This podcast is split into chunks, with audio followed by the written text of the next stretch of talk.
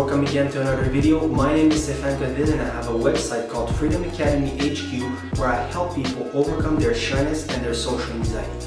Today, I want to teach you how to stop approval seeking. So how do you do that?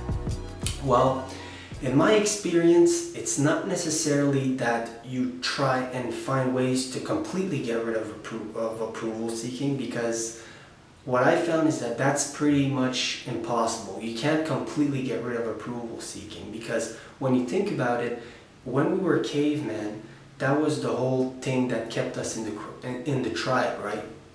We wanted to have other people in our tribe's approval so therefore they would like us and we would stay in the tribe because if we got kicked out for some reason in a tribe in those days it was linked to death it was almost a sure death because surviving in the wilderness in those days i mean you know good luck with that animals other tribes you're basically done um, so we wanted to make sure that we would stay in the tribe and therefore we tried to seek other people's approval, therefore they would like us and they would make us stay in the tribe. That gene has stayed with us now. But I see a lot of people that are over seeking approval. You know, they try to seek approval from random strangers, which is very close to my heart, which is what I used to do a lot just a couple years ago. But if you want to reduce your approval seeking, and get rid of it. Basically what you need to do is you need to develop your approval of yourself inwards, okay? It's not stuff that you'll do outwards. It's because when you think about it, why do you seek approval? It's that most people that seek approval is that they don't have approval of themselves. They don't feel confidence in themselves. Therefore, they ping off of other people to try and get feedback that is telling them that they're a good person or that they are a success or that you know they're an okay person but by doing that you are vulnerable you are letting your personality be dictated by other people. You don't want to do that. What you want to do is you want to develop your approval of yourself. You want to develop your confidence. You want to develop your assertiveness. And the best way that i found to do that is to do stuff that scares the hell out of you. So you want to face your fears, okay? That's the best way that I've found to do that.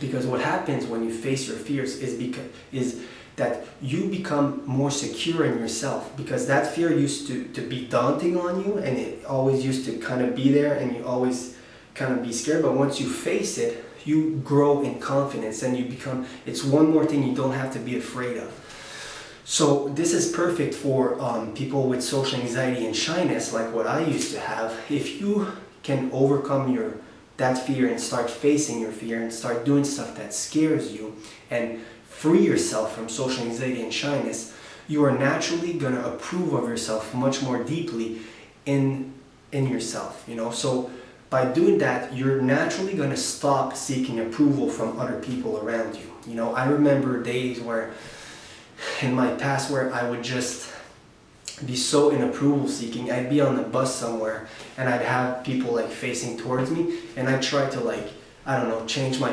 position or something to try and look cooler. You know, maybe you can relate. Like you're always trying to, people, you have no idea what they're thinking and you're trying to morph their, their perception of you.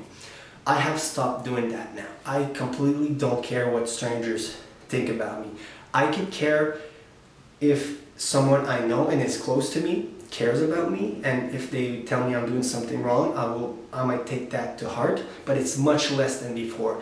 And strangers I mean I don't care at all now what they think about me. My whole mindset now is whatever anybody thinks of me is none of my damn business anymore you know? And I really took that to heart and I I attribute it to me facing my fears over and over and over, my social fears, my, my social anxiety, my, my shyness.